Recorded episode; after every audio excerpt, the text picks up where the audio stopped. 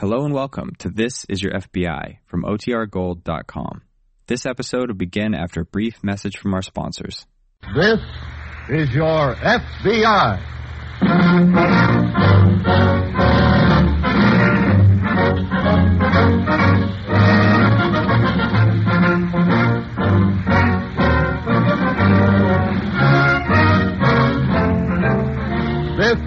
FBI, an official broadcast of the Federal Bureau of Investigation, presented as a public service by the Equitable Life Assurance Society of the United States. To your FBI, you look for national security, and to the Equitable Society for financial security. These two great institutions are dedicated to the protection of you, your home, and your country. During the course of tonight's opening broadcast, you will hear from Mr. Thomas I. Parkinson, President of the Equitable Life Assurance Society of the United States, and Mr. J. Edgar Hoover, Director of the Federal Bureau of Investigation.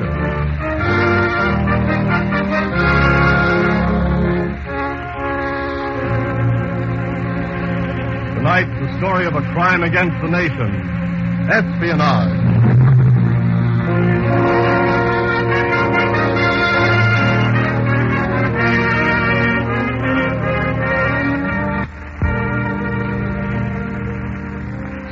Is just like any other business. A spy gets paid so much a week to do so much work. And in most cases, that salary is small because most spies gather only small bits of information. But when these bits are pieced together in Berlin or Tokyo, the result is a stolen invention or a sunken concept. That's why spies are ordinary people working in ordinary places. Places like a waterfront where ships can be watched. Places like a factory where parts for new plane can be copied. Places like a bar where people talk and talk too much. Oh, brother, you should have seen her. Yeah? She was steaming right into that bay when zoom, out from no place come a zero. Zero. Zzz, Bang. Bang is right. Oh, I, I'm sorry. Did, did I get any on you? no, no, no, but it's uh, all over you, Junior. Uh, Willie. Willie.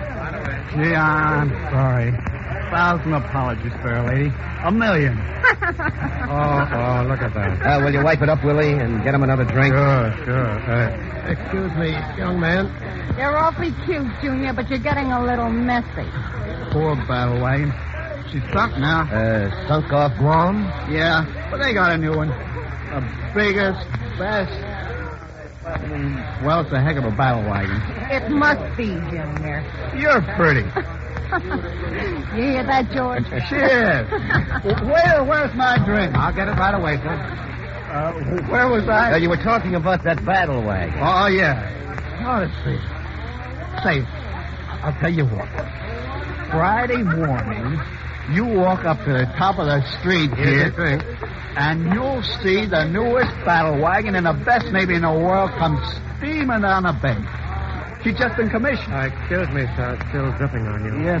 Then you'll see a real ship. Well, then let's drink to her. Uh, No, no, no. Let's drink to you. To the most beautiful girl. Oh, What's the matter, baby? I don't feel so good. Junior, now you've got I, I him done think it. I'd better. Ah, here you are, son. Go right back there. Thanks. Excuse me. Be right back. Poor Junior. Oh, it's a shame. What is, Willie? Those kids, they want to enjoy themselves, so they sit with people and drink too much. They talk too much. Talk too much. Say, do you think we I were... don't say you did anything. I just think it's a shame, that's all. Let's get out of here, George. I'm sick of this stuff. Okay. Here you are. Thank you. What about your friend? Uh, tell him. Tell him we'll wait for him outside.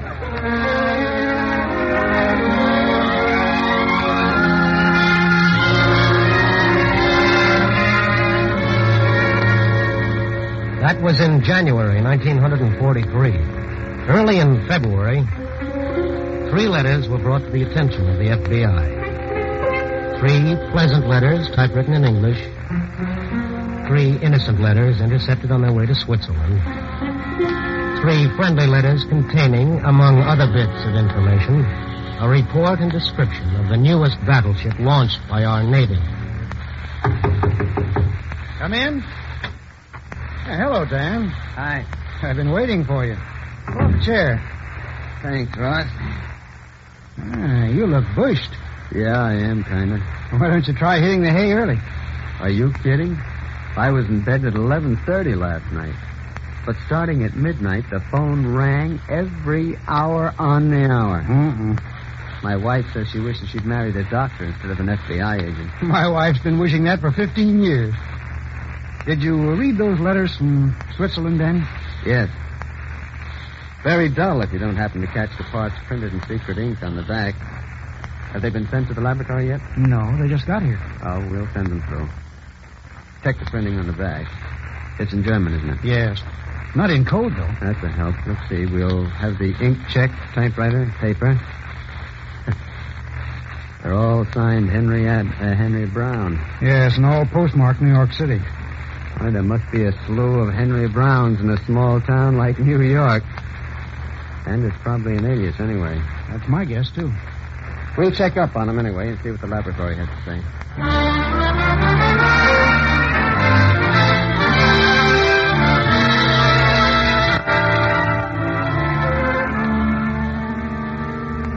A spy doesn't usually know exactly how much information he'll be able to pick up or exactly when or where he will get it. He knows, of course, that convoy movements in general are, valuable. And he knows, too, that he may get this information from Navy or waterfront personnel. He knows he may be able to pick it up around the docks. But he's never sure just how much information will fall into his eager lap, just when, and from just whom. Sometimes it may come accidentally at an odd moment, such as during a practice air raid, a blackout, say, near the harbor in New York City. Lights out, all lights out. Mrs. Johnson, turn out that bathroom light. Quiet, listen. This is a blackout. Mrs. Johnson! Turn out that bathroom light. Lights out, all lights out. That's you, Mr. Seaver? Oh, good evening, Mr. Gordon. Having trouble? Just with Mrs. Johnson, as usual. Uh, yeah. She's dark now. Yeah, now, but I always have to yell my head off. She's a fine one. And my wife tells me she's always complaining about Rachel, too, and how she can't get enough coal. quiet, listen, quiet. Is Blitzen sick? Hey, just had distemper. People like Mrs. Johnson ought to wake up and learn there's a war going on. Blackouts are very important. If I weren't a warden, you wouldn't find me out tonight. Aren't you feeling too good, Mr. Gordon? My kid's home on liberty, and this is his last night. Well, he'll be back soon. Not this time. He says he's going on a convoy run to Russia. Russia? Mm. Quite a trip. Yeah. And he's leaving tomorrow? Or the day after. Can you imagine? Just came back, too, from. Where was it? Italy. But that was a short run. They just dumped some machinery there. Airplane parts, probably. No. For tanks, I think he said it was. Oh, yeah? Yeah. Oh, uh, how's business at the bar, Mr. Sebring? Well, it's pretty good, thanks. Well, I think this will be a short blackout tonight. I hope so. Me, too. I gotta write a letter before I go to bed. Business? No, it's to a friend in Switzerland. Oh, you were over there in 41, weren't you? Yeah, fine country. Well, good night, Mr. Gordon. Good night, Mr. Sebring.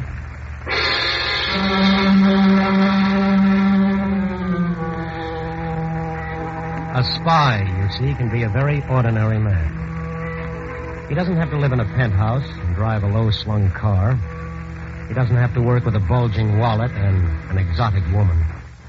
He doesn't have to employ gunmen disguised as chauffeurs or secretaries or waiters. He can be a waiter himself. A waiter in a, with a sick dog. A waiter named Willie Seabright. As a matter of fact, it's better for the enemy if he is, because ordinary men like Willie Seabright are hard to track down.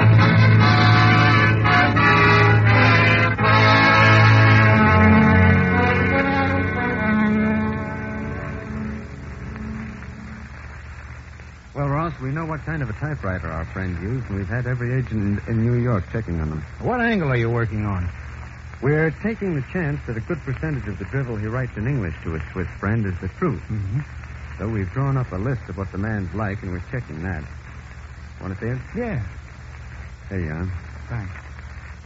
Can speak and write both English and German fluently. You can get that, of course, just from the languages used in the letters. He's married, has a dog that had distemper recently, and lives near the New York harbor. That's just a guess. This is a good one. He probably poses as a great patriot, inasmuch as he is an air raid warden. He asked his friend in Switzerland to address him as Dear Willie in his letter. He came back from Europe in the spring of 1941. He was... Wait a minute. Get something? I don't know. I, uh, I'm looking over this letter you just brought in. Listen to this. Mm-hmm. I would love to wander through Lisbon again, particularly at this time of the year. Lisbon, eh? Yes. He came back from Lisbon in the spring of 41, Ross. If he's writing the truth. Well, we've got to take a chance on that. What are you going to do? Check on everybody who came into this country from Lisbon in the spring of 41. We don't even know the name he came in under. No, but we know what his handwriting's like. And if he came in from Lisbon, he had baggage. And if he had baggage, he had to declare it in his real name. And if he declared it, he had to declare it in handwriting. Sure, but there must be hundreds of those baggage declarations. There are thousands of air raid wardens, and with dogs. Okay. Ever look for a needle in a haystack before? I have. But this time, we're going to find it.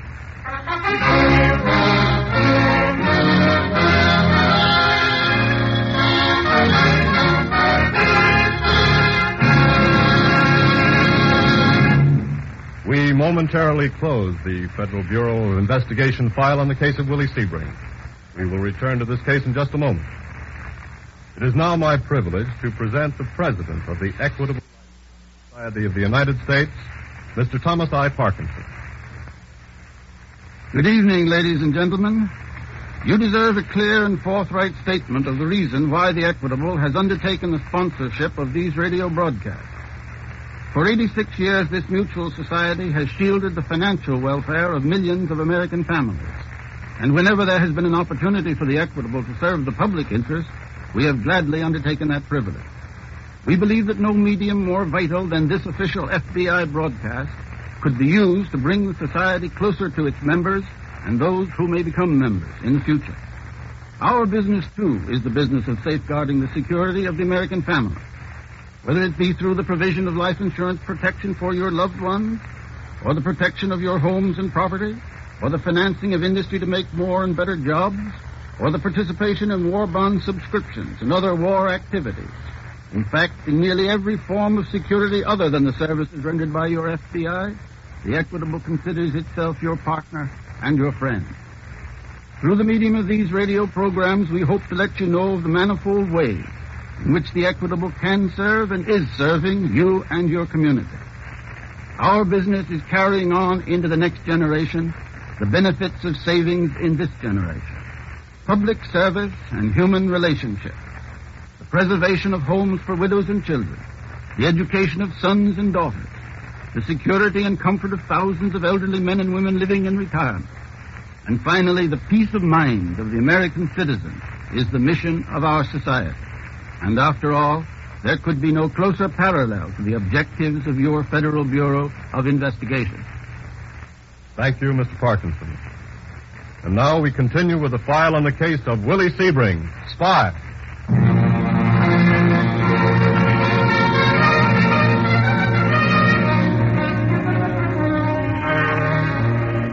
Being a special agent of the FBI is a business, too, but a business unlike any other. An FBI agent, for example, must be a college graduate or have a degree in law or accounting. He must go to school all over again when he enters the Bureau. He must be intelligent, observant, and thorough. So thorough that the notion of examining hundreds and hundreds of baggage declarations will not phase him. Actually, special agents of the FBI discovered that from February 1st to May 5th, 1941, boats sailing from Lisbon brought 3,095 aliens and 1,786 citizens to the port of New York. Approximately 5,000 people. Approximately 5,000 baggage declarations to check. Approximately 5,000 samples of handwriting to check against the handwriting on the letters to Switzerland. To match, to examine, to scrutinize, to sweat over, pore over, work over. Wait a minute. I think we've got it. Here. Here, look. You see that M? See that German F? Get the slant of the print here. Here. I think we've got it.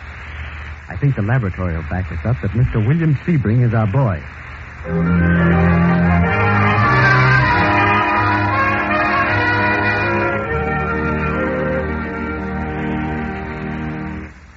William Sebring, eh? I'd almost swear to it, Ross. What's the report on him? He was born in Germany, but he became a citizen here in 1925. That takes in the languages. He's married, and he's an air raid warden.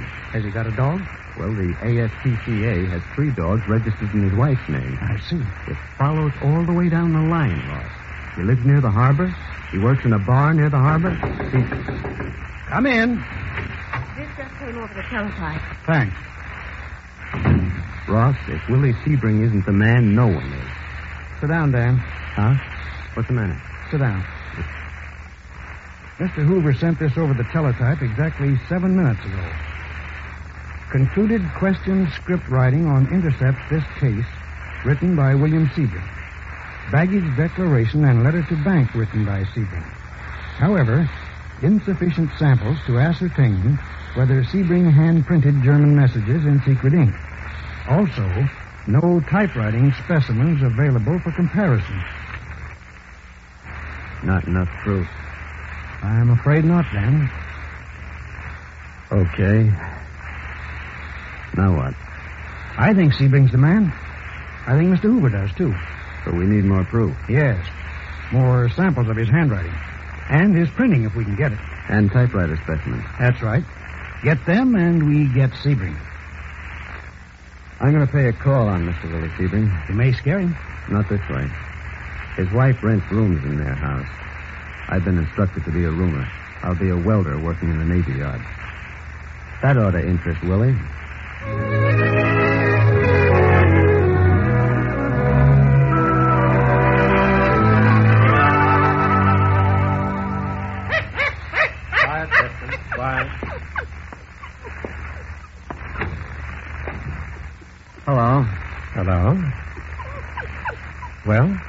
Uh, say, uh, can I rent a room here? Oh, well, I'm sorry. My wife takes care of that, and she's out now. Oh, gee, that's tough. I wanted to get a room right away. Why don't you try across the street? They've got a room there. Oh, thanks. I guess it doesn't matter. Same distance from the Navy Yard. Be quiet, Blitzen. Quiet. Well, hello there, old sport. Oh, uh, you like dogs? Sure. Well, that case, I tell you what. My wife will probably bite my head off, but we have a room on the top floor. Oh, thanks. Uh, I don't want to get you and your No, wife. no, it's all right. Come on in. Well, thanks, Mr. Um, Sebring. Willie Sebring. Dan Braddock. Glad to meet you. Thanks. You know why I'm really giving you this room? No, why? The Navy Yard. I don't get you. Any man who works for the war effort, I do what I can for. Say, you're a real patriot, Mr. Sebring. 100%. Fight this way.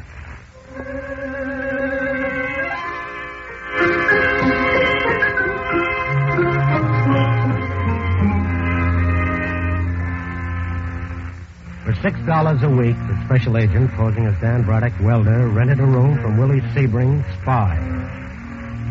And at the end of the week, that room was worth exactly six dollars and no more.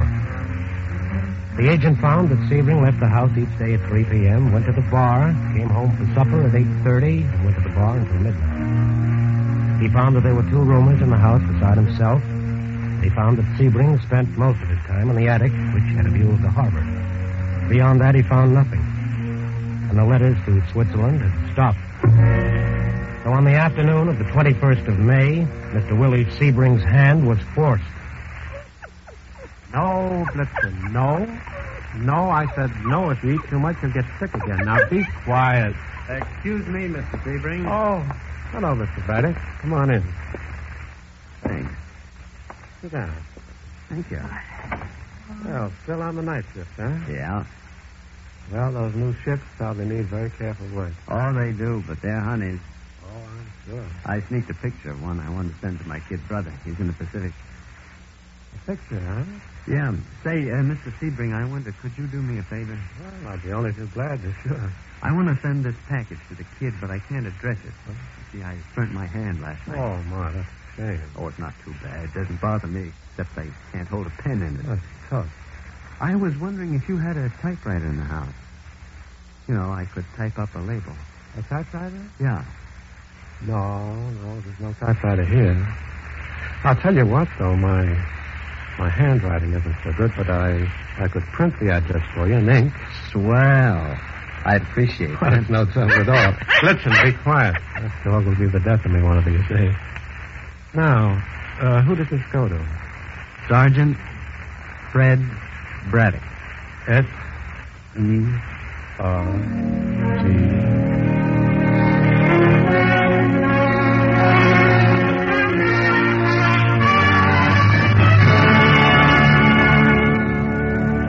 Once again, a handwriting specimen comes to the FBI laboratory. In all, 5,376 specimens were checked in this one case.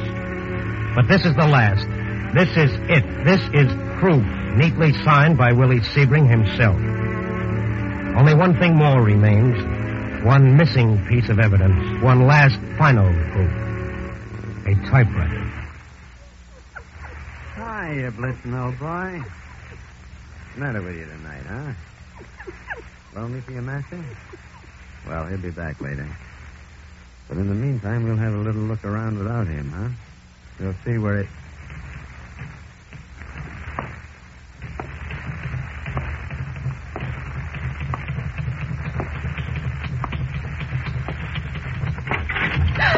Oh, I'm sorry. Oh, you didn't scared me out of my wits. I really am uh, sorry. I didn't mean to frighten you. My my name is. I uh, know. You're you're Mr. Braddock. How do you know? Mrs. Sebring told me. Well, I didn't know you lived here. Well, I board here, but I've been away on a two-week vacation. Oh. Uh, did you take your typewriter with you? Why, yes, why? Oh, I was looking for one the other day. Well, you can borrow this anytime you want. Everybody else in the house does. From Mr. Sebring down, huh? Mainly Mr. Sebring.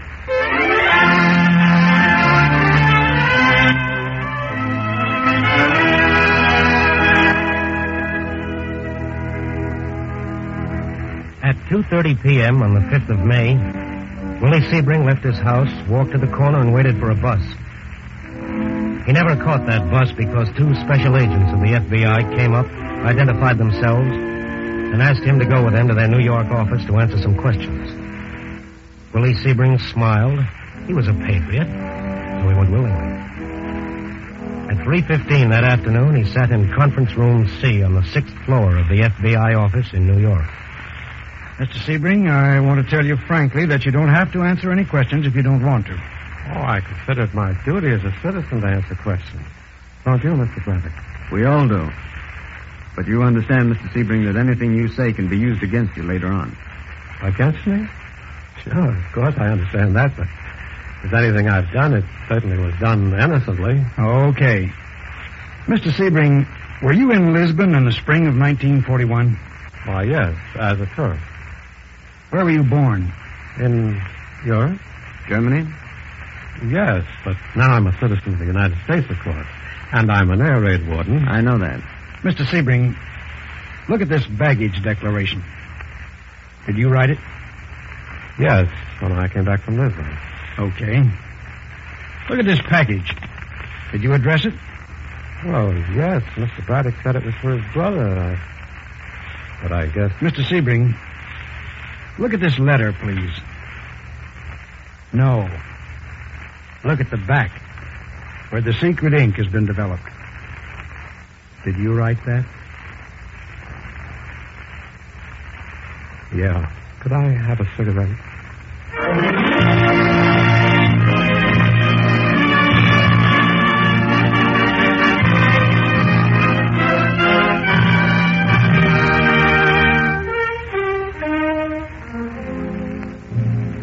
Spying is just like any other business. Its market is the enemy. Its merchandise is talk, gossip, conversation in a bar, on a street, on a train. In times like this, in wartime, the FBI is more alert, more watchful than ever. It has a tremendous job before it. In this country, espionage is under control. But remember, talk is the merchandise of spying, and its market is the enemy. What you talk about in a public place may seem unimportant to you. But if it's anything connected with the war, you may be helping spies. You may be writing a letter to Tokyo or Berlin.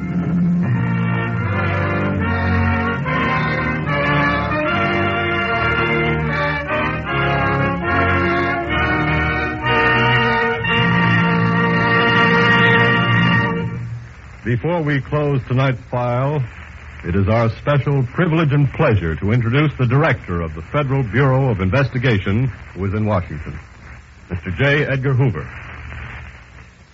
Good evening, ladies and gentlemen. Your FBI hopes that these broadcasts will help you to know more about the organization which is dedicated to the safeguarding of your welfare and that of your family. Perhaps through these radio broadcasts, you will not only be entertained by the stories of your FBI in action, but you may also gain a better appreciation of your own personal responsibility to your family and to the community in which you live. And I want both you and Mr. Parkinson to know that speaking for myself and for the whole Bureau, I am especially pleased that these messages are being brought to you under the sponsorship of another institution which likewise is dedicated to the security of the family, the Equitable Life Assurance Society of the United States. Every man, woman, and child in this nation should be alert and ever watchful for the slightest information which might lead to prevention of a crime by our enemies within and without the United States. While our fighting men all over the world are tonight meeting the enemy on land, in the air, and on the sea, it is a duty of every one of us to protect them by guarding the homeland they have left in our trust. It is my sincere hope that these broadcasts will enable you to know more about how to cooperate with your local police officials and every branch of law enforcement in your community. I also hope that you will come to know your FBI as a group of men and women who seek no personal glory and who are part of a great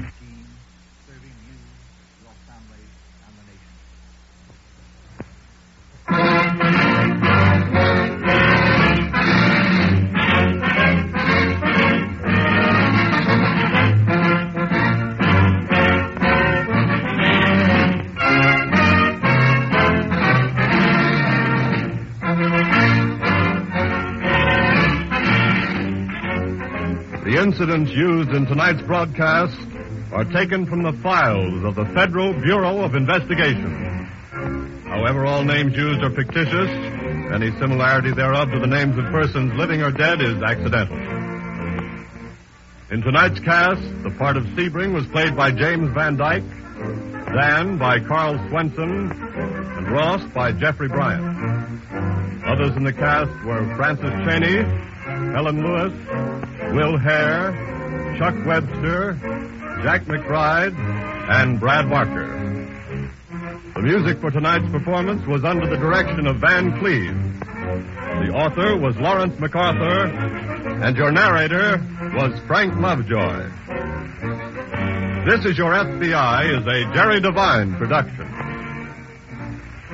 This is Carl Frank speaking for the Equitable Life Assurance Society of the United States and inviting you to tune in again next week at this same time for This is Your FBI.